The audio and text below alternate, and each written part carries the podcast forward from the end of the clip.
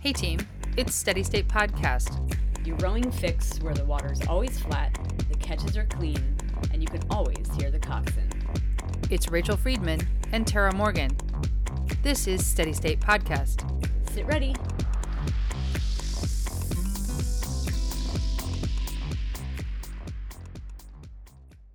Tara and I are really interested in backstories, the experiences that lead people to be the rowers, coaches, and coxswains they are today.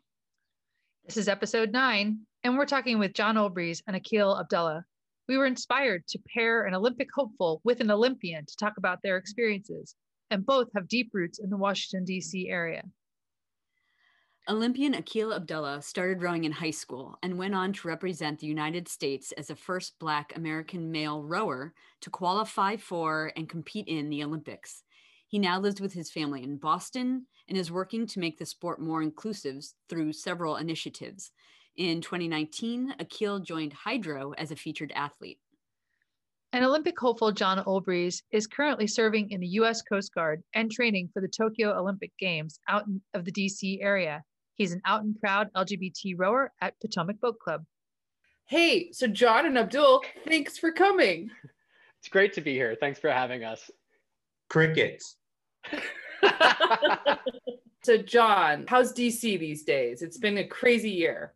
Yeah, D C is actually pretty great. The blessing in disguise of, you know, the year being what it has been um, is that the downtown area has been pretty empty. Um, so in the middle of the summer, when usually it's just packed full of tourists, um, there have actually been some early on in the whole COVID situations or situation, there were some pictures taken by uh, somebody from the air of the whole mall, and it's just dead, dead empty. Um, so it's been actually really interesting as a resident being able to enjoy the city in a way that usually you haven't been able to enjoy it. Um, and that, of course, is the silver lining. Uh, a lot of people, a lot of my friends in the city um, and also Potomac Boat Club, who I row for, have been very shut down, cloistered away from other people who they're not generally interacting with. Um, so balancing wanting to see people who you've gotten so used to seeing in the city and the convenience of being in a city and being able to walk to see a friend or get a coffee or whatever, it's taken a lot of adjustment, but I think people are are faring pretty well. And outside of that, you know, the, the government continues to function as normal and it's all business as usual. We've gotten used to doing everything uh, remotely and nothing has collapsed. So, you know, pretty good. Good reviews all around. Aquil, what about you? You're in Boston, yeah? Yeah, I'm up on the North Shore of Massachusetts in a town called Ipswich. I'm looking out the window and there's a whole bunch of snow and I'm uh, pining for my next trip to Miami. Yeah, and you have uh, little ones at home. Yeah, I have a six-year-old and a two-and-a-half-year-old. Uh, wow. My oldest is a daughter, yeah, and my uh, youngest is my my son. So, yeah, it, things are pretty crazy right here. So if you happen to hear screaming or yelling in the background, it's my kids. So I should, I should repeat that. It's either it's either my kids or me screaming at my kids. Right. Because you've had, you've had a whole lot more time with them this year. Yeah. Yeah, you said on the Rowing in Color podcast how that was actually kind of a blessing in, in a way that you got to know their routines a little bit more and you got to see what, what mom does, you know. And yeah, and- yeah, yeah. I think that the the the key for me has been in recognizing sort of the load that my my wife carries. I mean, I know she does like so much to keep the family uh, up and going, um, as well as, you know, being a frontline worker. I think it's my my year of independence in the sense that I n- no longer have to ask how much do the kids eat, um, do they need new clothes, um, you know, right. w- what time do they need to be where, like all of those things. I just I have that that knowledge now. So, uh, John, is it are you able to work from home? Yes, um, but recently, maybe a couple of months ago, our uh, the admiral who's in charge of our base uh, that I work at in Um, Southeast mandated that uh, people of certain ranks have to be in the office a certain number of days. Um, so I am fully able to telework, but I'm in the office twice a week now, which actually works to my benefit uh, because the base's gym is open. So I can do my scheduled lifts while I'm at work and then uh, telework for the rest of the week. Um, and it also makes the workday a little bit more productive when I'm actually able to get into the office and have my dual monitor situation connected, hardwired to the government's unclassified network, and seeing people and actually being able to hash things out face to face is a little bit easier than just, uh, you know, doing phone calls all day long um, or Zoom meetings, which everyone in the government is exhausted with, as I'm sure the rest of the world is, you know. so, yeah. Yeah. Um, So um, we want to kind of start digging in. And like we mentioned at the top, we really like to know about backstories and kind of how you ended up where you are today. So we're going to go way back, John. Um, you learned to row as a freshman at Wakefield High School. That's in Arlington, Virginia, right side, outside of D C. Um, yep. From there, you moved on to the Coast Guard Academy and graduated in twenty eleven. Uh, you're a commissioned officer with, what, more than nine years of service now? Yes. And uh, you rowed as a master with Baltimore Rowing Club, which is when I initially met you, and mm-hmm. uh, became a competitive member of Potomac Boat Club, where you are currently the president. Is that right? No, uh, no, I'm the club captain, not the president. Oh, gotcha. Club captain. Um, you have raced uh, two U S Rowing National Team trials, and you've got your eye on the next trials next year. Is that right? That's correct. Yeah. Uh, out of curiosity, did you get a workout in this morning? I did. Uh, woke up and put in some Steady State on the erg, and I'm going to go for a long and low run later on with um, Emily Schmieg, a teammate of mine. So, Aquil, you were born in Washington, D C, and learned to row at the famous Woodrow Wilson uh, High School, then going to G W, where George Washington University, where you rowed while getting a degree in physics. Oh, wow. You were on the U S national team from ninety-nine to two thousand four, becoming the first Black man to qualify for and compete in an Olympic rowing event, making the men's final in the making the final in the men's double in Athens. You sat on you've sat on several boards and committees working to increase diversity in rowing, and you are now a Hydro featured athlete. All of that sounds correct. Yes, you nailed it. Thanks. Um, so we wanted to sit you two down together as an Olympic hopeful over here with John and a former successful Olympian uh, in Aquil to talk rowing, breaking barriers, and, and going for gold. Yeah. Point of order. Uh, once an Olympian, always an Olympian. So I was um, wondering no about that. Former in there. Is it I'm just, I'm just Olympian? Noted. Noted. Okay. Anyway, so just, anyway. Olympian, Aquil Abdullah. Yes. Busting your chops. Go on. Thank you. So, John, take us back. It's freshman year. You're at Wakefield High School. What were you into then, and what kind of kid were you? I was uh, kind of all over the place uh, back in freshman year of high school. My my whole high school experience was each single year was defined by a different version of myself. So freshman year, I had uh, just left middle school where my hair was entirely dyed blue. I got heavy into the SoCal punk scene, um, was listening to a lot of Social Distortion. I had big chains on my pants. Um, I started moving more into like the goth heavy metal scene. Um, so my pants got like darker and darker and baggier and baggier. And it was, it was weird. Uh, it, like I was just very much extremely expressive in a sartorial sense. My parents thought that that was kind of kind of weird and a lot, but they just kind of let it happen because my grades were good and I was generally pretty involved with everything school-wise. At Wakefield in freshman year, we actually had a really interesting experience um, where because the school is a public school and because it was so diverse at the time. So uh, freshman year of high school, I started doing Model U N. I made a lot of friends, um, half of which that year were from, um, you know, born in other countries around the world. Um, and some of those people from Model U N said that they were going to this meeting for crew and I should tag along. So not knowing what that was, I just stumbled into this meeting where American coach uh, Barrett Weiser and Canadian coach Gus McKay basically asked us if we had any rowing experience. I said I'd been in a kayak, does that count? And they said, close enough. And so they brought me down to the boathouse, which uh, used to be between uh, the three ninety-five bridges, is now where the actual three ninety-five expressway bridge is at the Anacostia River. um, right next to the Washington Navy Yard, and they sat us in a barge, uh, that big old like side-by-side learn to row craft, and we just barged it up for weeks and weeks. And it was super cool. It was nice being outside. Uh, it was it was interesting doing this activity where you had to rely on other people and be part of that group of people who are relying on you to be in perfect unison and make things work. Um, and being the incredible nerd that I am, the the the micromanagement of every little minute detail of the rowing stroke and trying to get it right every single time actually appealed a lot to me. Um, so I just kind of fell into it.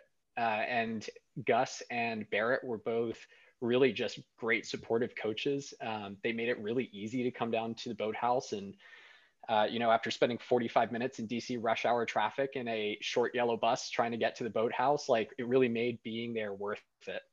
Following that, I just kind of kept up with it. Um, the team ebbed and flowed in size. I was the, the varsity team my fresh or my senior year at Wakefield High School. I was able to get in a single that my dad had gotten his hands on and, you know, practice sculling for the first time ever that year. And my coaches were able to scrounge up some compet- some competition for me from other schools, um, since I don't think very many people were rowing in singles in the area at that time. Got to be in a, a bit of an addiction, you know, uh, I just fell in love with it.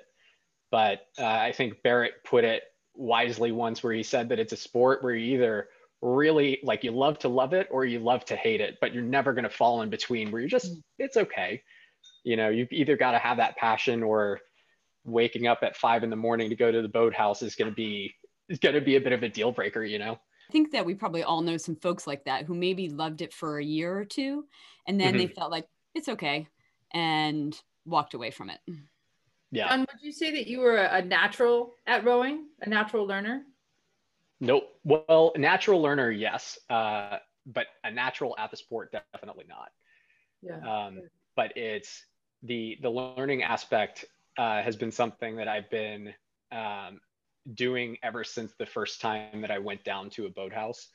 Um, every coach that I've worked with has has put things into um, like framed things differently, and instead of just talking about the rowing stroke, talking about, you know, nutrition, training plans, recovery, um, all of these things, you know, as the, the broader world of physiology and sport has started to learn more about what makes people tick.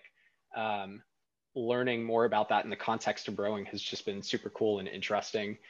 Um, and it's been fun to be able to do that alongside uh, a bunch of other really high caliber athletes as well.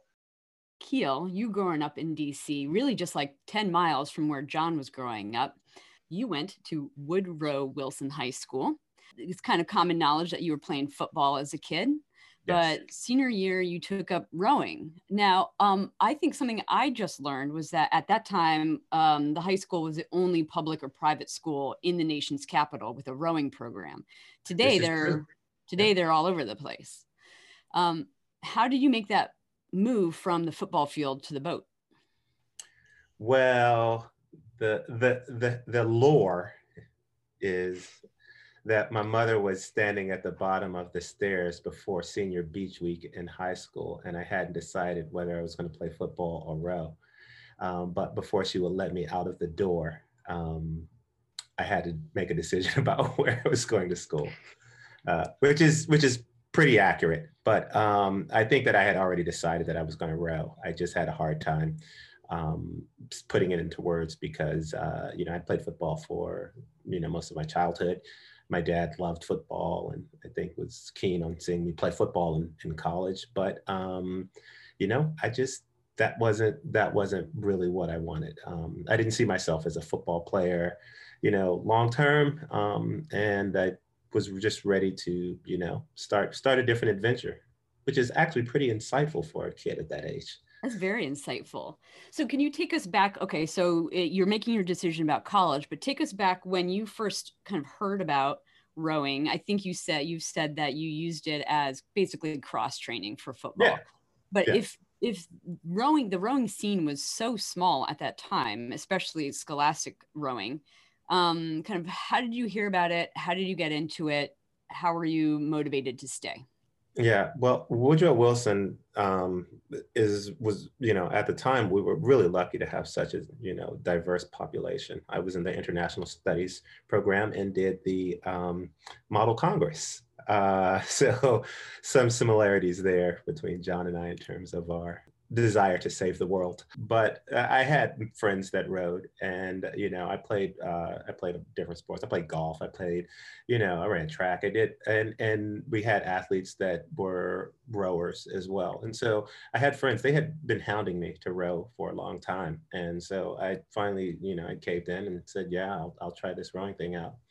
And, you know, I'm a big, tough guy walking in, doing my first five hundred meter piece. And I it was, yeah, I, I, it utterly destroyed me. Like, I remember that, that feeling of just falling off the erg that first time. Um, but even then, it really didn't sort of stick until, you know, I, I think maybe a month, a couple months of being on the water and having the experience of the boat moving uh, well for the, for the first time, and really getting lost in the motion.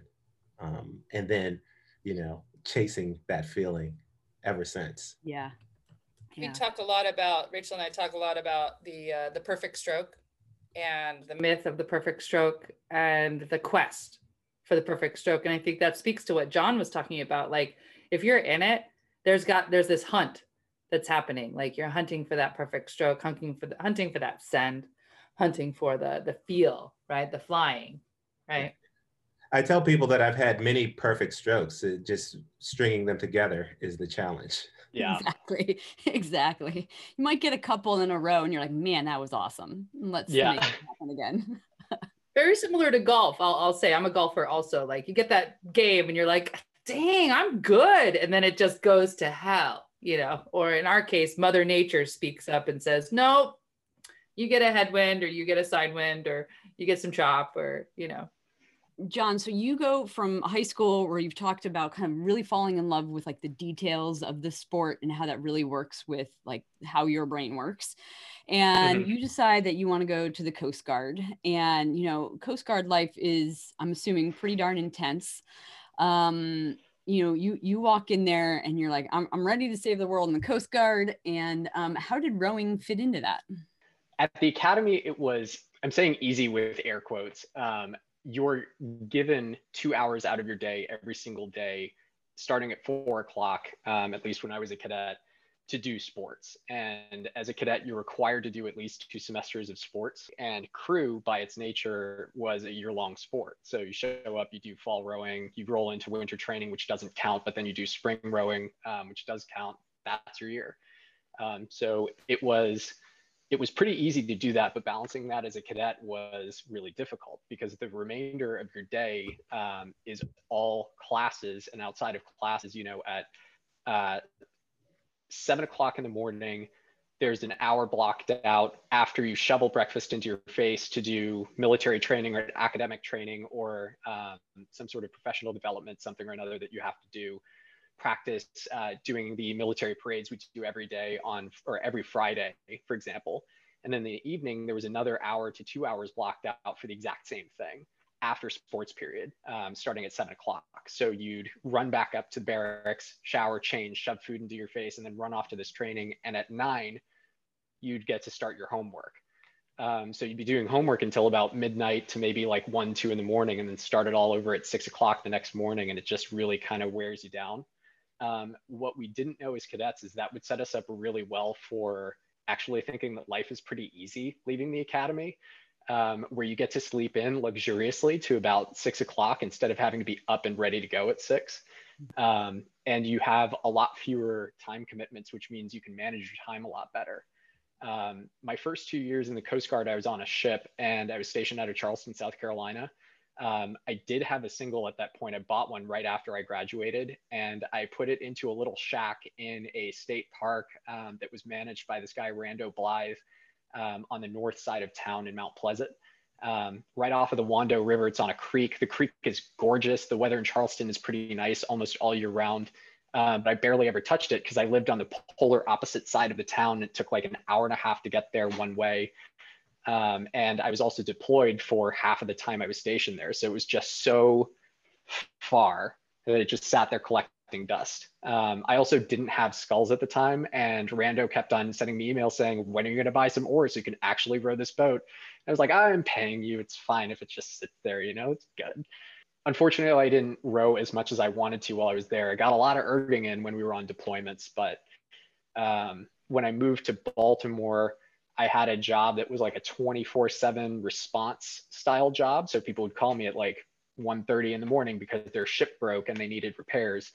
Um, but within the context of working an office job there, it was actually much easier to balance going to Boathouse in the morning, um, getting a row in, training in the afternoon if I had time, and, you know, answering all these emails. There's a lot of the lessons actually that I learned in the sport of rowing, I was able to apply to like to my job, just from the logistics of having to get like put all the boats together onto a trailer, get them to an event. If something happens, if you forget equipment, how can you like quickly pivot to try and get another boat or another rigger or another fin at the regatta site to make your boat get on the water and go.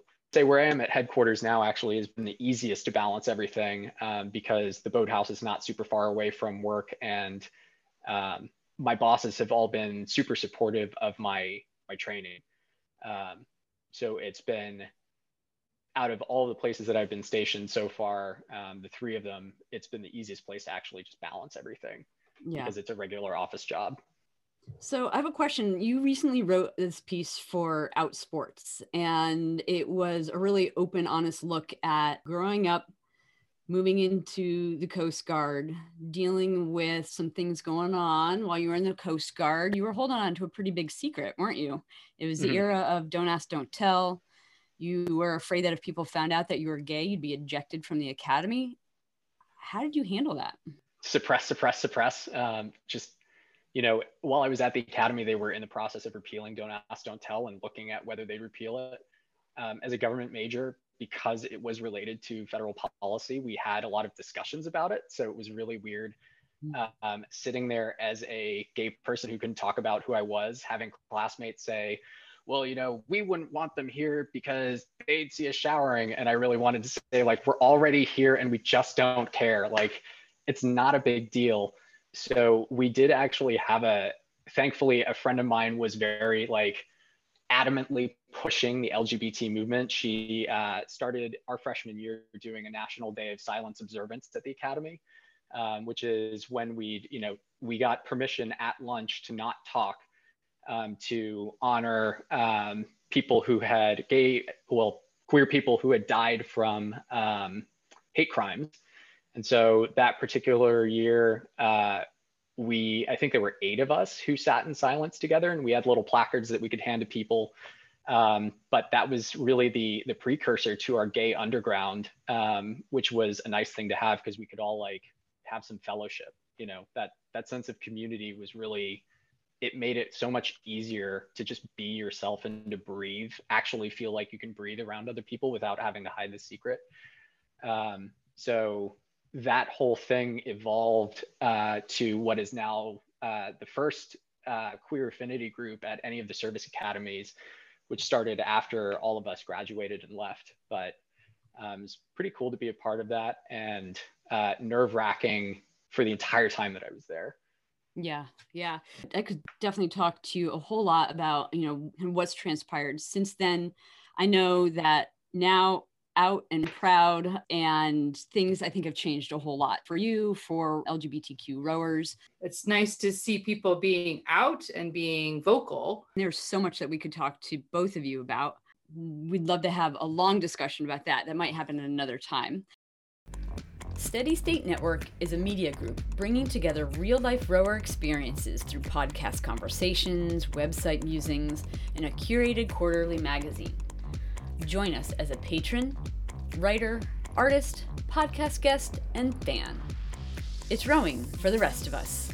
Steady State is made possible by support from our Patreon community. Thanks especially to Jen, Grace, and Patricia. Go team! And we're back with Aquil Abdullah and John Olbrych. Really, we wanted to sit you two down together to talk about national team training and, you know, going for gold. Yeah, I want to talk about that because, and I want to get a sense of the timeline. So Aquil, when did you go from college to moving into transitioning to the national team? Was that a pretty seamless, or did you, was there a break in there? Um, no, I mean, I think that it took me, it took me about three years until mm-hmm. I was, you know, um, rowing at, at sort of the national team level. Um, and sort of the, a lot of that was development in, in the single scull and, uh, and, and just strength and fitness overall. Um, rowing at George Washington. At the time, we were racing at the regatta level, and so we weren't, you know, in the sprints. And so I had some work to do. Yeah. What was it about being an Olympian that became uh, aspirational for you? Like, what was it about that level? Because that's really tough. Yeah. There was a time long ago in nineteen eighty-four when I saw the Olympics. And I stood in the bathroom as a little kid with my arms over my head, playing the, you know, national anthem and imagining myself at the Olympics. Wow. So that was the, that was the nascent genesis of the, of the dream. Um, never did I ever think how it would come to fruition or that rowing would be the sport. But I think that it, it's like a lot of things in life. We find that we're decent or moderately good, and, and we continue to try and hone those skills. It requires, you know, a lot of sacrifice and effort. Uh, but as long as we're continuing to make gains, and I think that rowing is one of those sports where you can continue to make gains for quite a long time, um, then it's something that you continue to pursue. So you worked at it for a few years. Remind me, what year that you finally made the team? ninety-nine was the first year I made the team as a, as, as a spare when we raced in Egbalet. And so I had been training for a while. I went to the ninety-six Olympic trials, actually. I forget what I came in fourth or fifth there in the single. And so that was sort of, you know, this stepping point where it's like, okay, well, I'm I'm here. I'm obviously, I, I'm good enough. I just need to do a little bit more work to continue to do that. And and from that period on, I raced. I rode at Potomac, rode in uh, in Boston. Um, I just moved wherever. I rode in Philly. I rode where wherever it was I saw the, the most opportunity for me making the gains that I needed to make. John, what is it that, that's so attractive to you about the Olympics? Do you have that same sort of uh, moment where you watched the Olympics and you thought, well, I'd love to be there someday? I actually heard something recently, and I can't remember where it came from, but uh, somebody said the goal of every amateur athlete is to one day be on the Olympic stage. Yeah, that actually captures kind of what I've I was feeling as a master's rower, having graduated from the academy, because I was racing and racing and racing, and I um, I actually won a master's national in the double with a good friend of mine, and that made me cock my head a little bit and think, well, what else can I do with this? Like, how is masters racing it, or can we go together and win uh, club nationals and or go to trials and be successful there? So, you know, I thought I would at least set the goal for myself to show up to a trials and get to the point where I can be competitive at trials, but why not set the goal farther than that and try and go all the way, you know? So that has been my motivation. I remember I met you a bunch of years ago when you were rowing with B R C and you were racing at Stonewall Regatta, I think in a single. Um, Stonewall's hosted by D C Strokes Rowing Club, where I was coaching at the time. So you've been kind of in my peripheral vision for a few years, and I've seen, you know, your progression from from B R C to P B C to now, you know, having your eyes on the Olympics, and that's pretty darn exciting. Yeah, yeah. Also, uh, big plug for Stonewall. I love that regatta. Like, bar none, that is the regatta that I will always show up to and race. It's such a fun time. Uh, the added bonus of getting a bottle of wine for winning your race is pretty excellent. Oh man, well thanks for the plug. When you join the Steady State Patreon community as a subscriber, you're supporting a new narrative in rowing, and a couple of your fellow rower entrepreneurs make it happen. Patrons get bonus content, swag, and early access, so join today at steady state network dot com, on Instagram and Facebook at Steady State Network, and on Twitter at Steady State Row. We're going to get to the inspiration for the show. The inspiration for the show was, what would happen if John got to ask Aquil, an Olympian, questions and help him propel himself forward? So John, take it away. You sent us some questions, so take it away. Sure. So I guess one thing that I, I really do want to ask, just to kind of get like get any details that I might be able to glean, um, is as I've been learning a lot about, like, you know, continuing to learn about the sport, um, there are some times when I sit down and I think, huh, if only I'd known this like a couple years ago, where would I be now? And Aquil, not to, because this always gets framed in the context of like, oh, there are regrets. Um, I want to remove like the regrets idea from this context, but if there were something that you knew a couple of years before um, you made the national team um, that you could have changed about your rowing or your rowing career, what would that have been and why? Wow, that is, uh, what would you do differently? Um, yeah. yeah, no, I think that, that that's that's a that's a great question, and luckily I have copious amounts of journals, which you're welcome to have. Uh, but uh, but um, I think that the one thing that I hadn't realized early on was just the benefits that I gained from rowing long amounts of time with basically very light pressure, like not even steady state, just out there really getting the mechanics and thinking about that. Um, you know, I think that that for me was, that was my breakthrough year, was when I actually trained in Boston. I had to ride my bike probably about ten miles. I didn't have a car, so this is like even through winter. I rode my bike probably about six miles to the boathouse. Um, I rode the entire Charles River. Uh, I was training with Jamie Colvin at the time. And then I would ride to work, and then I would ride to work out at the gym. And then I would ride home and basically pass out um, and sleep. And so just the, the amount of miles that I put in just because I had to was the thing that I, I don't know if it would have gotten me there faster, but I definitely know that that, that was The, the one thing that I did different was I just rowed a lot working on my technique, moving okay. the boat. Was the, do you think the fact that you were biking everywhere, like basically doing nonstop physical activity almost all day long, um, helped that along too? Yeah, I mean, there's no doubt about it. I think that the year of riding my bike was was extremely helpful in that sense, um, because uh, because it did, everything was, even when I was going out, I was going out to meet friends, I ride my bike, you know, so right. um, I think that that's training your engine right there. That's the from the fitness aspect, you know, I'm getting that fitness in. So I was able to just row and work on my technique a lot. And then by the end of my time, before I moved down to Princeton, New Jersey to train, um, my my my steady state splits had had had dropped. Mm-hmm. um, and that was just because of, you know, both the fitness aspect as well as having put in the miles and and and the technique that that I had improved. Uh, I, I guess the, the nugget that I would glean from there is that find you have to have, I, it's nice to have uh, a, a way to get in the fitness that isn't rowing, right. you know, so that when you come down to the boathouse, you're excited about actually being on the water. Mm-hmm. um, and every workout doesn't have to be about trying to get the fitness in. Right. Jen, you've done a lot of, you've done a lot of cycling and running. Have you done a triathlon as well? Am I, am I, am I making that up?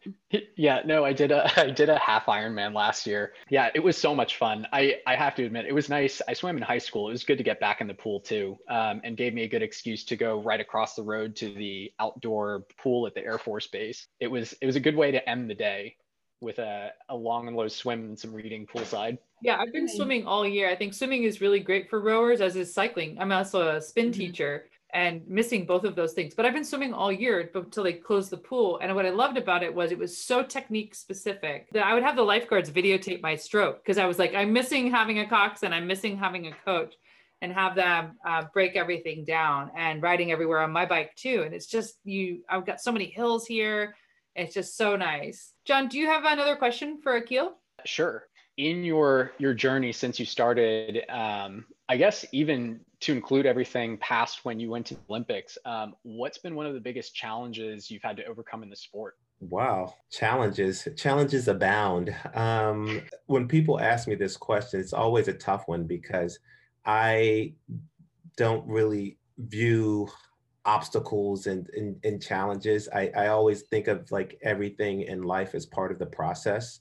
Mm-hmm. And so whenever you come up against something that is a challenge, I find that that's the most rewarding thing. You know, uh, I was been working with my daughter. She has this little robot code kit, and, you know, she's like trying to figure out how to do it. And she's like, I can't do this. This is too hard. And she walks away and she throws things down, and she comes back. And then the moment, bam, she figured out how to get the robot to do like four left turns and do the thing with the code. She was so excited. So right. you know, um, and and I think that through throughout um, my my career, the you know the, the the challenge was being, to me, if I had the chip on my shoulder, would would have been like being the small heavyweight, you know, mm-hmm. like being in that place where I could have gone to be, be a lightweight, but I'd love to eat. Uh, yeah. Yeah, or, or you know, or or you know, do I work really hard and you know just basically go to the limits of of of, of what I'm physically capable of, and mm-hmm. I think that that's that for me has been was was the biggest challenge of you know having to get up on the get on the line with guys going six fifty, and I'm sorry, for like five fifty or five forty-five, you know, on the right. earth, and like you know, here I am sitting at my six oh one. You know, and, and, and, and so what was the challenge for me was to uh, make the boat move when my oars weren't in the water. Like mm-hmm. that was the biggest challenge for me in rowing. Like, how do I make sure that, that, that I'm, I, I can, I can get as strong as I can, um, but there's always going to be someone stronger. So how do you make the boat move when your oars aren't in the water? And, and for me, that was the biggest challenge. Um, in terms of, of, of, of the of the sport. Um, I mean, other challenges include, uh, how do I eat? Right. um, you know, uh, I lived in Tampa, uh, Florida in a, in a, in a, in a motel with Steve Tucker uh, and, and one other guy um, making uh, peanut butter sandwiches and eating tuna fish and, and eggs in a microwave um, for like a couple of months because, you know, that's what I had to do, you know, like we had the owner, it was named Sham. And like we, we you know, so I think that there's there's number of challenges, but those are those are the stories that that we look back on and like and laugh about. And, and, and, and, and you know, we've gone through it. And I think that right. that is keeping keeping positive in those moments of hardship. When you, you mentioned that you moved around a whole lot um, and that you lived in, you know, lived and trained in D C, Boston, um, Philly, and uh, maybe Princeton separately from Philly. Yeah. Uh, when you were moving around, what were you, what were you trying to find, or were you like just following coach around to row with them? What was yeah. that about? Yeah. So definitely P B, like when I was rowing at P B C, it was because, you know, I just graduated, I was home. Um, there was actually a really great program there being run by Ken Dreyfus at the time. We had a number of, you know, uh, people trying to make the team or uh, like just like a great elite program, you know, mm-hmm. there. And so, um, and like, I love that that tradition has continued. Um, and, and so that was like the place for me to be. Um, and then it came, you know, well, was I going to row in a double? Was I going to row in a single? Or was I going to try to make the quad? And, you know, the quad was basically out of Augusta, you know, so I had to move to Augusta mm-hmm. or, you know, or I didn't make it in Augusta. So I came back and I was in Philly for a bit. And then I sort of had a, a, a breakout year in terms of my performance. I said to Jamie, you know, can I come and train with you up in Boston? And for me, like I said, not only that, like I made decisions that were that were either because there was someone that I wanted to train with, um, or there was an opportunity for me to have the type of balance that I needed, meaning that like I could find a job and I could row. Right. Thank you so much to Aquil for answering John's burning questions. And John, thank you for being so brave to share your experience. And we wish you luck in your quest to get to Tokyo in twenty twenty-one. And it's time to close out the show with our favorite segment, Rapid Fire. You ready? Tara, this first one that we normally ask, I think we need to massage a little bit because these guys are scullers predominantly. Mm. We normally ask port or starboard. I say I'm ambidextrous. Uh, port all the way, but I can row starboard. I don't know why I would, but. Starboard. People still have very firm answers. I'm yeah. port. Absolutely. That, that being said, I row whichever side is needed in in in my old man's boat. Yeah, yeah. Any boat, any seat, any day, right? Yeah. Get it done. Uh, okay, bow seat or stroke seat? Oh, stroke seat. Uh, yeah, stroke I'm, actually. I'm a single sculler. Yeah. Even when you're in an eight, right? Hopefully. Well, that's right. Yeah. Sitting okay. in the bow. Yeah. Yeah. All right, salt water or fresh water? Salt. Are we talking about for rowing? There's too much context required for me to answer that question. Um, a rowing, yeah. The rowing, yeah. Uh, head salt race, water. Okay, salt water. Head race or sprint race? Mm. Sprint all day long. I like the head races. Okay, this is also our normal question. Uh, I'm, I'm a little curious because I know you guys are scholars predominantly right now, but uh, your favorite coxswain command to receive or give? Ooh. So I'm going to offend a bunch of coxswains by saying that the best coxswain I've ever had uh, is my right foot.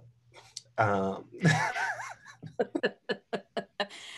I'm offended, very, very but I can understand. But, but let it let it run. Uh, I think breathe, because I sometimes forget to do that. Oxygen's important in the sport, you know? Yeah, yeah, a little bit. Uni suit or two-piece? Uni. Once again, in my mind, I need context. Are we talking like, you know, a midriff action? Because I think that that would be awesome. Uh, like, little prop, like sta- yeah, standard, prop standard. Yeah, like we could... I think we're talking uh, like standard tank and trowel. Oh, oh, okay. Well, then uni suit. Last one. Coffee before or after a row? Before. Why not both? Oh, wow. Brilliant. Brilliant. Yeah. Hey, John, do you have a favorite coffee place in, in Georgetown where you go? Yeah, actually. Um, so for post-practice coffees, Baked and Wired is the best. Lemon pound cake to die for. Yeah. Is Bootmonger still, still, still around? Oh, yeah. Yeah, that's, it definitely that's where is. To, that's where I used to go. They had, at the time, maybe this is dating myself, I think it was like a two or three dollar sandwich that like had oodles of eggs and bacon and cheese, and just go in there, grab a coffee after workout. Yeah, yeah. You can get a vat of coffee for like a buck fifty. Just just mainline it. Just mainline yeah. it here. They do something with it too to make it extra caffeinated. I don't know what it is, but it has that kick. Thank you guys. This has been great. Thank you so much. Thank you. Thank you for having us. Yep. Yeah, thanks for having us. It's really nice to meet you, Aquil. John, hopefully I'll see you face to face in D C one of these days. Hopefully soon. Come out soon. To Seattle anytime. Come and film out here to do hydro filming out here. We got beautiful water, but we love talking to you guys. Thank thanks you. Everyone. We'll talk to you soon. Happy holidays. Yeah. Yeah. Take care. Happy holidays. It's time to check it down and finish up this episode like we always do. Each week, listeners share the best rowing-related things that happened to them. Let's hear from a few folks. Hi, my name is Holly Davey, and I'm in Halifax, Nova Scotia, on the east coast of Canada. I'm a coach with the Halifax Rowing Club, and the best part of my rowing week would be that we just hit the one-month marker of our virtual winter training. This is the first year we've ever done winter training over Zoom, and on Saturday, a lot of my athletes were able to complete erg testing from their homes for the first time ever. We had a lot of athletes hit personal bests, and some people pulled the, the, their first tests ever and had some really great results, and, and are fired up and ready to go to build on those improvements throughout the rest of our season. Thanks. Bye. Hi, my name is Rita, and I row for Conybear Rowing Club in Seattle. We row on Lake Washington, and rowing is always the best part of my day. Um, but now, particularly during COVID, when we're all in singles, uh, after we launch pre-dawn, it is amazing to see the sky light up. First comes this little thin line of lavender and warmth, and then before you know it, everybody has stopped in the lake and we're all looking at the sky. It's lit up. It looks like sherbet on L S D.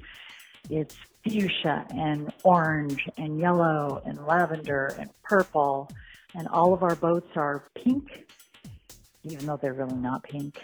All our faces are lit up. I think even the birds look at that sunrise. It can be a gray, rainy day after that, but boy, that sunrise is the best part of my morning and the best part of the week when we get one. Love rowing. Hi, my name is Aaron. I live on Vashon Island in Washington. I'm actually a new rower. I just got an erg, and I'm having a great time getting to know the erg and figuring out how to train. It's pretty awesome. Hi, this is Corinne Wiggins, a k a the Black Coxswain. And the best part of my rowing week is seeing our improvement on the erg executed on the water. due to the pandemic, a lot of people have been discouraged and have lost interest in the sport, but the few people that have stuck to it have been pushing really hard. It's just a really great feeling to see all of their visible improvement. Don't forget, you can add your voice to this segment. Just record your own voice on your phone to share the best part of your rowing week. Send the audio to us anytime at bestpart at steady state network dot com. Hey team, that's it for today. For show notes, links, extras, bonus content, and to join our Patreon community, visit steady state network dot com. In two, let it run. One, two, let it run.